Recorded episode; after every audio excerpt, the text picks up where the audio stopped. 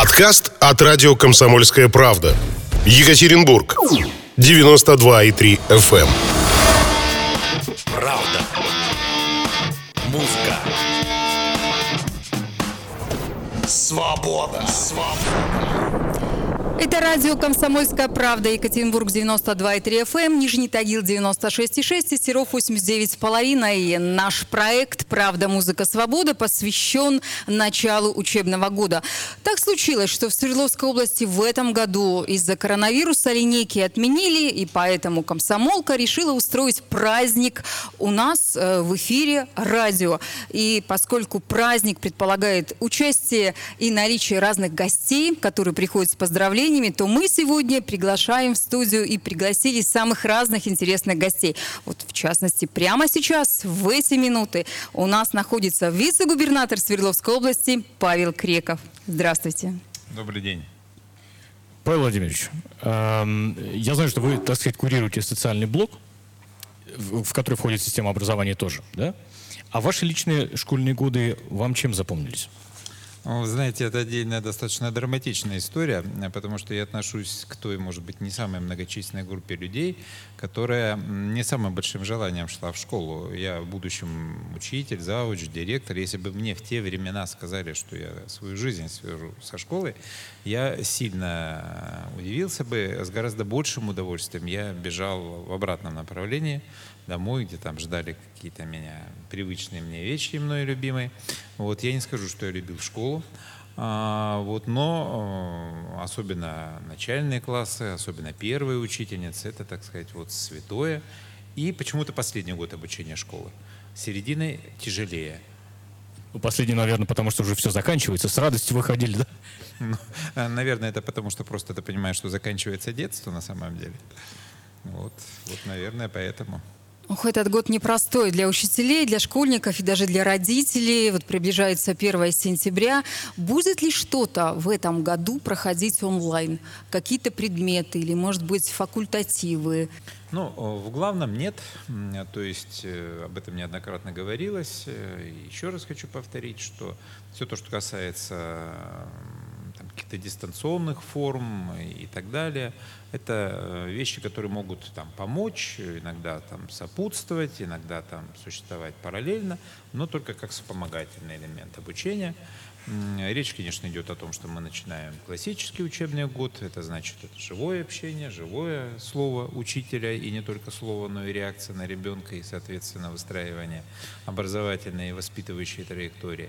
Вот, при всем при том, э, ведь э, все равно мы в ближайшие месяцы будем в условиях э, наличия коронавируса, пока там все дела с прививками, вакцинацией и так далее. Значит, будут те дети, которые связаны с семьями, где кто-то болеет. Возможно, к сожалению, будут и заболевшие среди детей, хотя они, как правило, бывают бессимптомниками, к ним плохо, к счастью, привязывается э, коронавирус, и это очень хорошо. Но, тем не менее, этих вещей исключить нельзя. Да, вот в этих случаях будут использованы дистанционные вещи, э, они уже опробованы, но только в этих случаях. Вот. Иногда, особенно первые недели, мы э, будем разгружать субботы – вот, потому что мы будем налаживать режим, нам нужно будет сделать так, чтобы минимально пересекали школьные потоки, и все-таки э, дети реже существовали в очень больших скоплениях, я имею в виду больше, чем один класс. Но вот для этого придется где-то там немножко забежать на вторую смену, и для этого, наверное, придется в субботние, допустим, дни э, провести в дистанционном режиме. Но это только на тот период, который связан с э, распространением коронавирусной и прочих инфекций, потому что осень. Так-то, по большому счету, это будет все-таки классический учебный год, но с определенными особенностями, о которых я только что сказал. Слушайте, а если говорить про систему э, дополнительного образования, музыкальные школы, художественные школы, как будут работать они и будут ли вообще? Потому что мы понимаем, что школьное образование и школьное – это дополнительное, как бы факультативное. Они будут работать, но традиционно вся система дополнительного образования начинает работать всегда чуть позже, чем система общего образования, потому что должен пройти период, когда идет запись кружки и вообще определиться, кто куда, кто на авиамодельный, кто на судостроительный. Кто макраме. Вот, ну и другие варианты сейчас их очень много. У нас там экванториумы работают и прочее. Но это всегда приходит попозже, где-то там числу, может быть, к седьмому, к десятому и так далее. А, я скажу откровенно такой эксклюзив, что в ближайшее время появится указ губернатора. Вот, и мы все узнаем, когда же все это будет работать, в том числе и дополнительное образование, и дошкольные учреждения, и так далее. Потому что, по большому счету, система образования, конечно, взаимосвязана, и то, что сейчас начинается учебный год, это касается всей системы образования, в том числе и дополнительного. А если у школьников обнаружится коронавирус, э, что в этом случае будет? Э, целый класс изолируют или целую школу изолируют? Да нет, вы знаете, это будет примерно то же самое, что и в ситуациях, когда идет обычный вот грипп.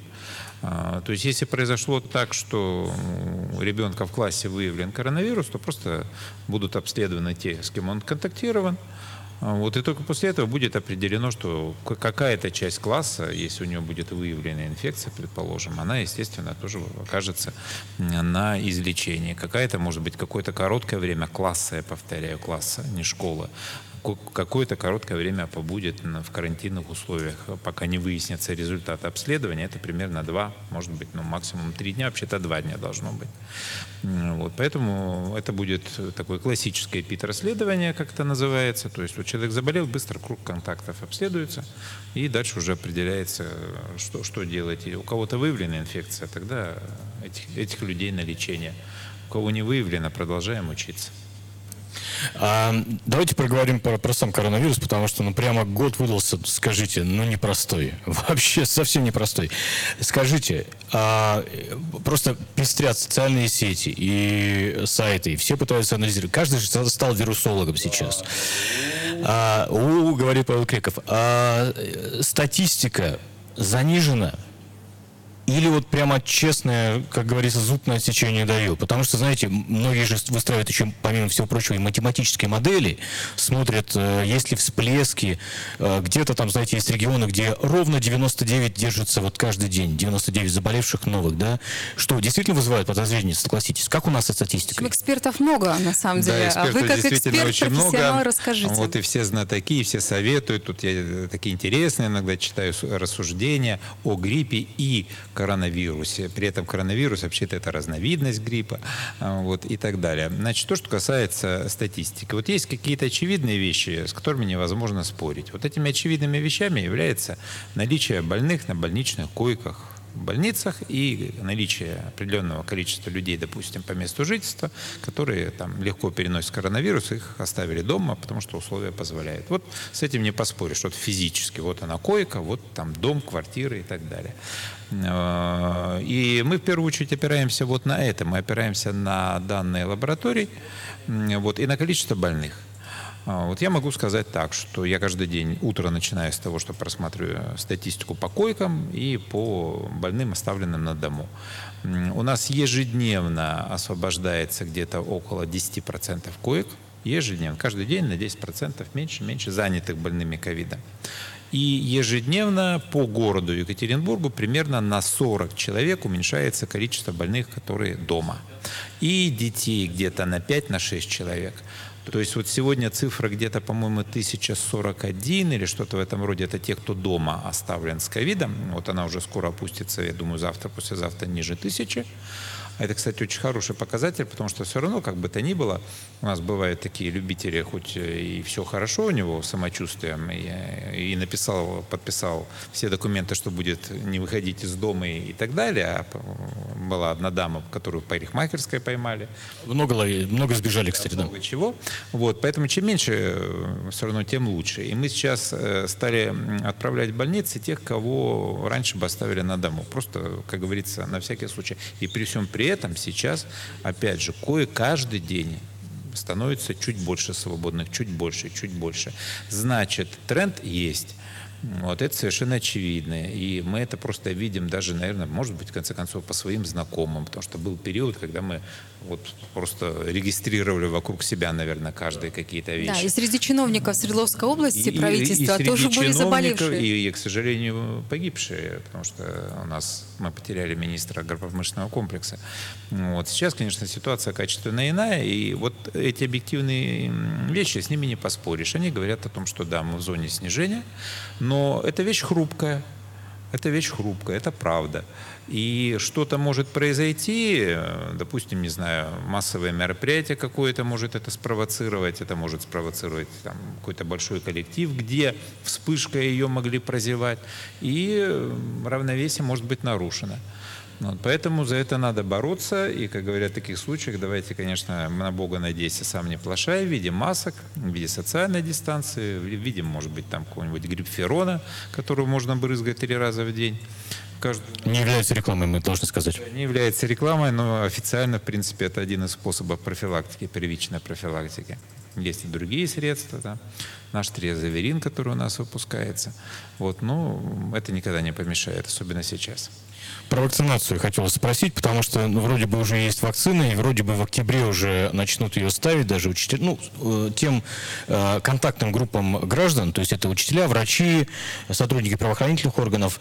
Э, вакцинация будет обязательной по желанию. Каков вообще алгоритм вакцинирования будет? Ну, давайте сразу договоримся, о какой вакцинации мы ведем речь. Потому что сейчас уже вакцинация началась, но против, так сказать, гриппа Им- Имеется в виду прививка да. «Спутник-5». Вот Если об этом речь, речь. идет о вакцинации да, против коронавирусной инфекции, здесь э, гипотетически э, есть уже сегодня заявление министра здравоохранения Российской Федерации, главного санитарного врача, о том, что да, уже в октябре практически этот процесс начнется в регионах. Практически он уже начался в Москве.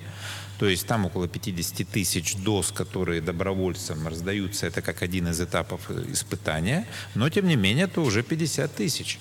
Мы предполагаем, что да, где-то вторая половина октября, и мы приступим к вакцинации в первую очередь указанных вами категорий, учителя, врачи, э, возможно, сюда будут добавлены работники правоохранительных органов, кто-то может быть еще. Мне сейчас трудно сказать, какая это будет вакцина, потому что вообще в разработке около 20 вакцин. Одна зарегистрирована, ближайшая, вот сегодня там и вчера или где-то вот-вот должна быть зарегистрирована вторая вакцина. Какая будет предложена, пока сказать не могу, или будет предложен выбор, просто еще не знаю. Вакцинация будет добровольной. А, Уверен в том, что категории, которые сегодня бесплатно вакцинируются от обычного гриппа, это где-то 60% населения, они также будут в категориях бесплатных, про остальных пока сказать не могу. Вот. Это будет добровольно. А, Но надо просто понимать, что как бы вообще мы живем добровольно. Можно э, там из окна выброситься, если жить не хочешь, да, можно остаться здесь. Или- Я не, упаси бог, никого не призываю. Вы, вы сейчас подведете под Роскомнадзор, честное слово. Нет, нет, нет, это упаси бог. Вообще всем надо жить долго, счастливо и в здоровье. Вот, и именно жить. Поэтому добровольный выбор э, подвергать себя риску, в том числе смертельному, либо не подвергать. А вот губернатор Свердловской области э, Евгений Куйвашев написал в своем инстаграме, что он поставит прививку от коронавируса, как только у него такая возможность будет. А вы будете вакцинироваться от Я, COVID-19? я даже скажу больше, что не только я, но и все мои коллеги поставят прививки, так же, как, наверное, и все главы муниципальных образований, потому что начинать-то надо с себя, как можно убеждать людей в чем-то. Если не сделаю этого сам я, вакцинируюсь каждый год от обычного гриппа, ничего со мной никогда не происходило в жизни. Ну, Вот совершенно нормально переносил, надеюсь, что перенесу и вакцину против ковида без каких-либо последствий. С большим нетерпением жду, когда это можно будет сделать, потому что, конечно, это определенное психологическое спокойствие все равно дает. Поэтому я с удовольствием, да- даже так скажу, с удовольствием вакцинируюсь. И э, если бы э, у нас проводились какие-то испытательные дела, э, я бы, наверное, написал тоже заявление на добровольное участие в испытаниях. Но пока у нас на территории их нет. Хотя завод Новоуральский, как я уже говорил, его база рассматривается для производства одной из вакцин. Я сказал, что около 20 примерно у нас по стране будет. И изучали уже, и действительно, вероятнее всего, там будет производиться одна из вакцин. О культуре, поскольку я уже сказал, что вы напомнил, что вы курируете социальный блок, куда входит блок культуры в том числе. А, Николай Галида буквально на днях, уральский драматург, объявил о том, что он э, хочет, короче, он объявил голодовку фактически, да, из-за того, что театры закрыты. Вы с ним по этому поводу общались? Вообще я с ним регулярно общаюсь, мы э, в приятельских отношениях, я очень как бы дорожу этими отношениями. Это очень интересный, харизматичный человек, немножко такой хулиганистый. Вот. Но, наверное, бы не было тогда и его театра, пьесы, и учеников и так далее и тому подобное. А, вот, но я не знаю, как по поводу там голодовки она, по счастью, не началась.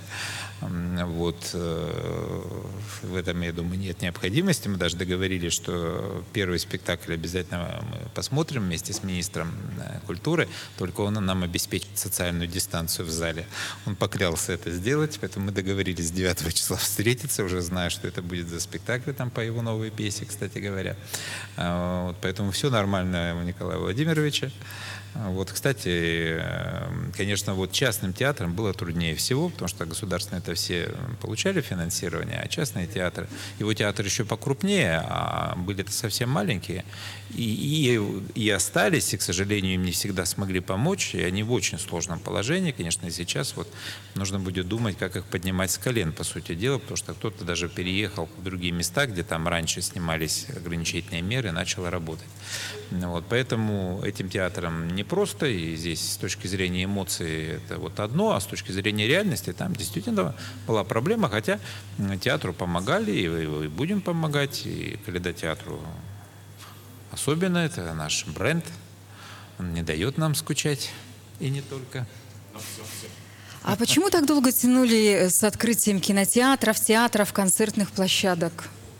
Ну, э, не тянули, э, просто это произошло тогда, когда сложилось, э, сложился достаточно твердый тренд на снижение заболеваемости. Вот ну, то есть, соответственно, одна. вот это заявление Калиды не повлияло на решение губернатора нет, открыть театры? Нет, такие вещи. Вообще указ готовится всегда определенное количество дней, уже был подготовлен, мы обсуждали это несколько раз. А, просто надо понимать некоторые очевидные вещи. Ну, во-первых, сезон вообще начинается обычно в театрах где-то там в середине сентября и редко даже в начале сентября. Это раз. И мы как бы очень надеялись на то, что к этому времени объем заболевших позволит нам перейти к э, открытию этих заведений. Это, в общем-то, к счастью, случилось.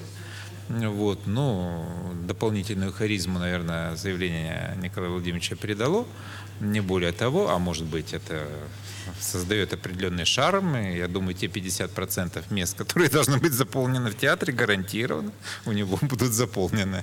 Еще э, последний вопрос на сегодня. Наша гордость, а в этом году немножечко наша боль. Ночь музыки состоится?